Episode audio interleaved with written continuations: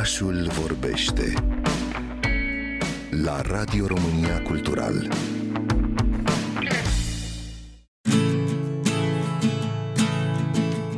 Călătorim astăzi pe Valea Loarei, locul cu cea mai mare densitate de castele din lume. Pe o distanță de aproape trei sute de kilometri poți vedea tot atâtea reședințe regale și palate nobiliare cu arhitectură impresionantă, fortărețe medievale sau conace de poveste așezate pe malurile fluviului și ale afluenților săi.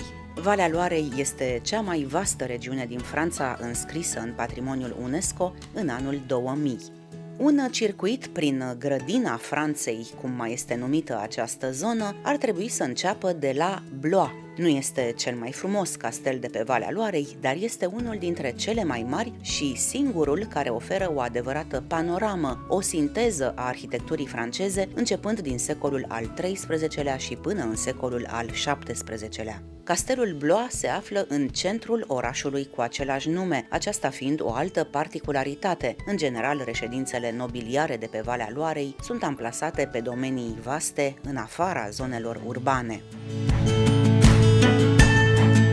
Odată ce ajungi în curtea interioară a castelului Blois, vei vedea de fapt patru castele într-unul, pentru că acest ansamblu arhitectural este format din patru aripi construite în momente diferite ale istoriei.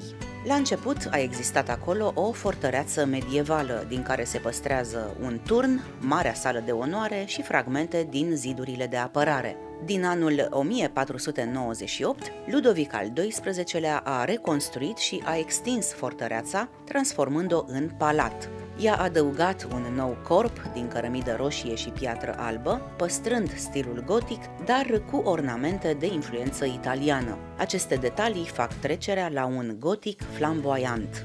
În ordine cronologică urmează aripa lui Francisc I, ridicată între anii o mie cinci sute cincisprezece și o mie cinci sute douăzeci și inspirată de stilul renascentist italian. Iese în evidență scara monumentală, spiralată, de formă octogonală, încastrată în fațadă, bogat decorată cu diverse statuete, steme sculptate în piatră și gargui. Scara este ca un turn cu balcoane foarte mari, astfel încât nobilii puteau fi urmăriți cu privirea în timp ce urcau spre reședințele lor. Scara turn oferă astăzi priveliști asupra orașului Blois. În fine, urmează aripa rămasă neterminată, construită pentru Gaston d'Orléans, o capodoperă a arhitecturii clasice franceze care anunță stilul de la Versailles. Apar elementele baroce și coloanele cu trimitere la arhitectura Greciei antice. Așadar, castelul Blois ilustrează patru epoci și patru stiluri diferite: gotic, gotic flamboiant, renascentist și clasic. Are peste cinci sute de încăperi prin care au trecut șapte regi și zece regine ale Franței.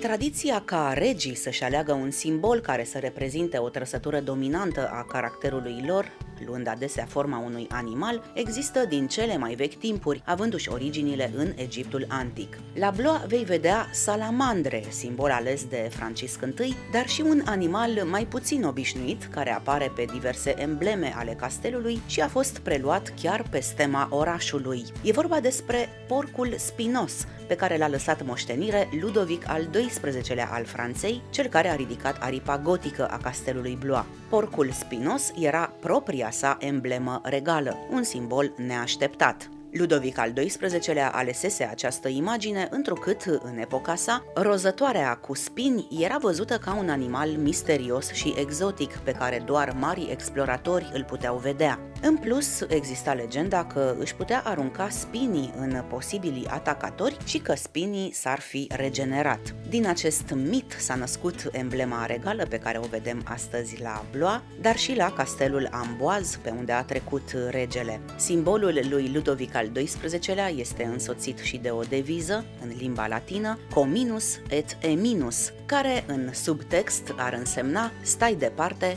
nu ți-o căuta cu lumânarea.